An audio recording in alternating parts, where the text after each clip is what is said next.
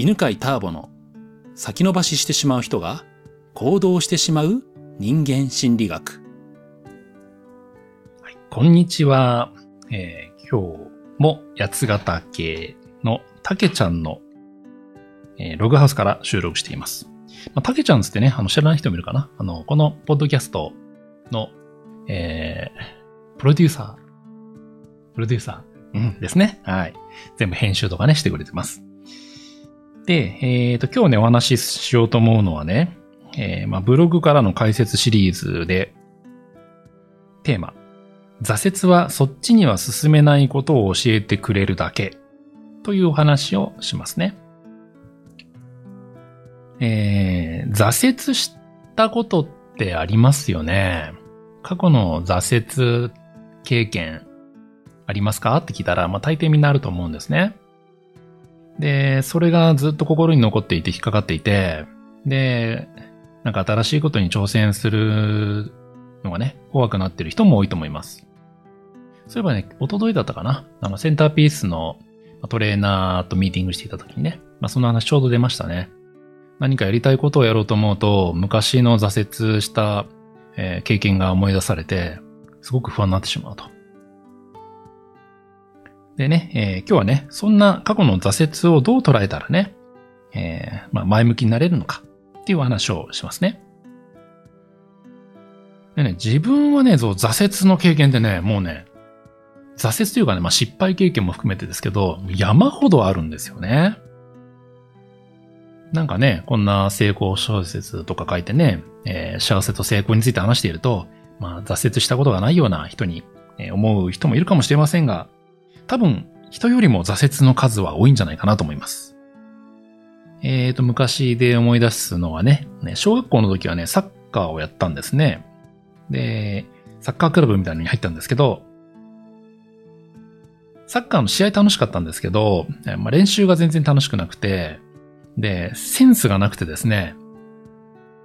レギュラーメンバーに全然入れませんでした。練習してもね、あの、まあ、大して練習もしないですけど、えー、あ自分ってスポーツってやっぱ向いてないなと思ったのが1個目ね。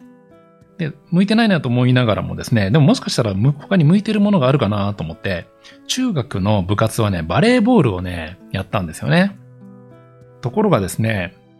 えー、バレーボールは本当難しかったな何が難しいかっていうと、あの、浮き玉うん。トスとか上がってくるボールをアタック、ジャンプしてアタックするってね。これすごいよね、考えたら。まあまあできる人は普通にできると思うんですけど、あと遠くから飛んでくるね、サーブとかをね、レシーブして、で、ただ、ただレシーブするだけじゃなくて、それを、えー、味方のね、まあセッターとかね、いう役割の人たちにこう、ポーンってパスをするって。もうほんと難しくて、で、それでね、あの、苦手なことは分かったんですけど、ボールを追うのが苦手っていうのが分かりました。動体視力はどうやらにがあの弱いらしくて、遠くに飛んで、遠くから飛んでくる球とかが今どの辺にあるかがね、掴みにくいんですよね。そそのシリーズで言えばね、そう、野球、もう野球はほんと下手だったね。フライとかも全然取れなくて、空高く上がってくるボールが自分に向かってくるともう恐怖でしかないんですよね。で、えー、まあそれはね、ほんとね、バレーボールはね、もう万年、もう補欠みたいな。もう補欠にも入れなかったですね。人数が多かったんで。あとね、そう、高校とか大学に入ると音楽をやりました。で、またこれもね、あの音楽好きなんですけど、リズム感と音感ってね、あの、天性のものがあるんですよ。どうしてもね、リズム感がね、なんか、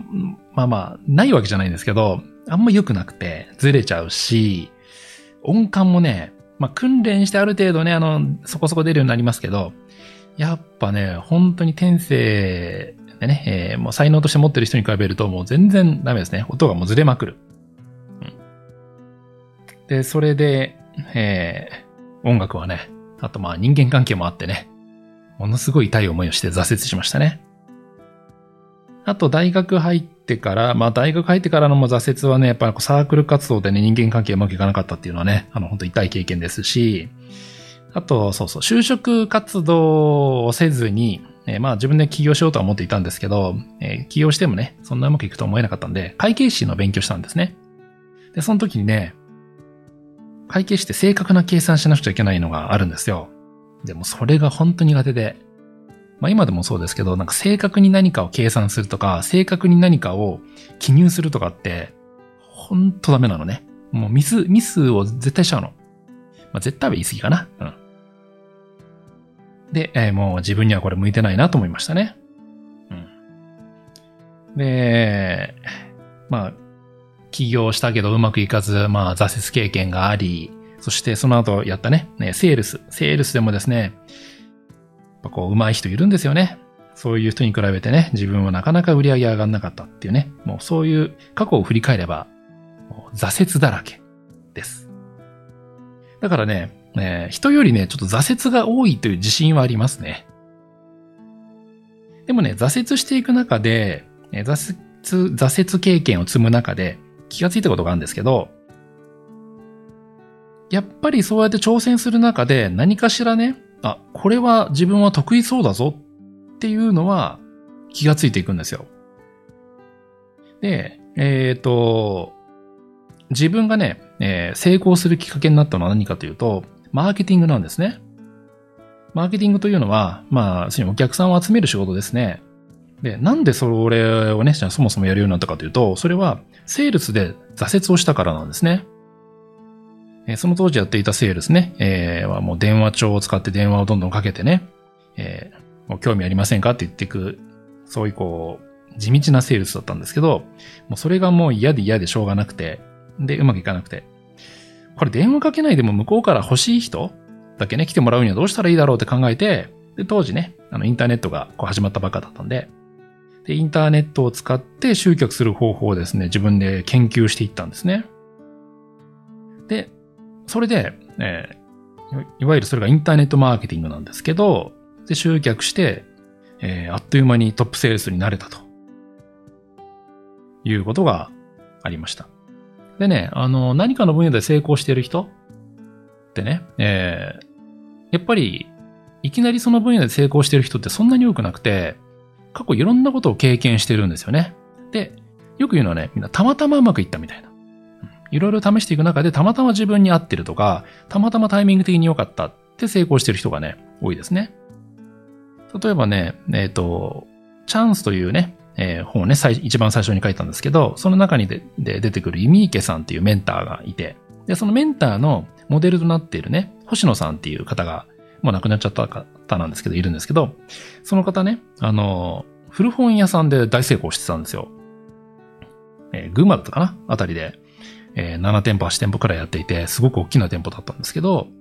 なんで古本屋さんでね、成功したんですかって聞いたら、いや、ほんとたまたまなんですよ、つって。もう最初はね、なんだっけな、ツーショットカードっていう、まあちょっと説明するのがめんどくさいから、あの、省きますけど、なんかそういうの販売するような自動販売機みたいなのを置く仕事とか、なんかいろんなことをどんどんいっぱい手をつけてったと。で、どんどんどんどん失敗して、もう赤字が膨らんで、もうこれダメだってなった時に、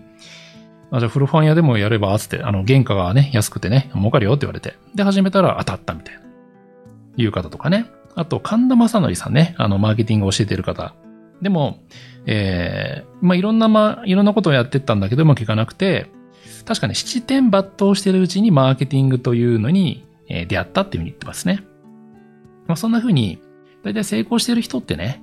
もういろんな挫折を経験して、えーうまくいくものに巡り合ってるんですね。で、それを例えて言うとね、あの、船、船で例え例えると、船ってね、岩があったら、えー進めないですね。まあ、座座礁しちゃうわけですよ。座礁ね、座礁。うん。で、えー岩は、岩はじゃない、逆だ。船は岩を避けながら航海しますね。で、その時、海図っていうのが、ね、活躍するわけですよ。ここは浅瀬になってるよとか、ここは進めるよみたいな。で、えー今現在ね、たくさんの船が、えー航行してるわけなんですけど、それは過去に座礁した船、ね、ここは浅いっていうのを発見した人がいたおかげで海図ができて、でその海図のおかげで船がスムーズに航行できてるわけです。挫折っていうのは、この座礁と同じですよね。だから、岩があって進めないよっていうだけのことなんです。で、えー座礁してもね、その船が使えない船ってわけじゃありませんね。ただ岩があるってだけです。だから、えー岩があって動けなくなったら、ね、えー違うルートを探せばいいだけなんです。ということはね、えー人生をスムーズにもしね、生きたいならば、挫折はたくさんした方がいいんですね。できるだけ早めに、たくさん、いろんな分野で。で、そうすることによって自分がどっちに進めないかを早く知ることができますね。で、その結果ね、人生がスムーズに進むようになります。えーたくさんの、ね、自分の前ですけどね、えーたくさんの失敗とか挫折をしたおかげで、自分は何が得意で何が不得意かって、かなり分かってますので、だから不得意なことはもうやらない。事務的なことはね、もう一切やらないようにしてます。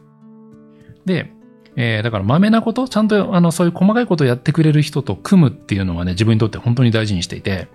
だから、えーそう、冒頭で言ったかな？あの、たけちゃんと一緒に組んだりとかね、えー誰か一緒に組む人というのは、自分の苦手な分野が得意な人と、えー一緒にやってるんですね。うん。で、逆に、なんかこう、見えない法則とかを見つけたりね、えー仕組み化とかするのはね、得意なので、えーそっちでね、えー自分を活かすようにしてます。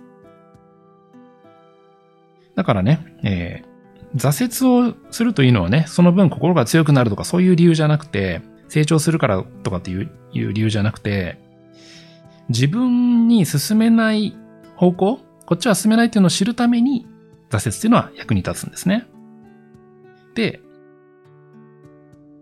超大事なことを話しますね、これからね。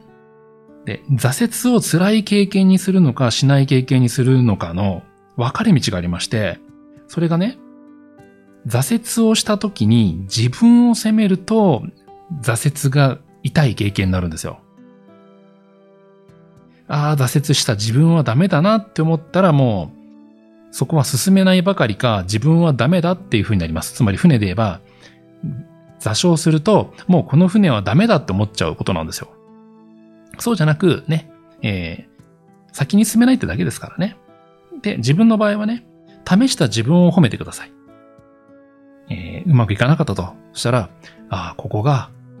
うまくいかないと。この分野は自分に合ってないというのを試して知った自分は素晴らしいなというふうに、えー自分をねぎらってくださいね。ということで、えー今日の話まとめると、挫折はね、えー進めない方向をね、教えてくれてるだけだよと。で、えーたくさん挫折すればするほど自分の進める得意な分野が見つかりますからね。そして、えーもし失敗しても、挫折しても自分を責めずに、試した自分は素晴らしかったなというふうにね、ねぎらってください。今日はこんなところで、ありがとうございます。この番組は犬飼ターボ、ナビゲーター竹岡由伸でお送りしました。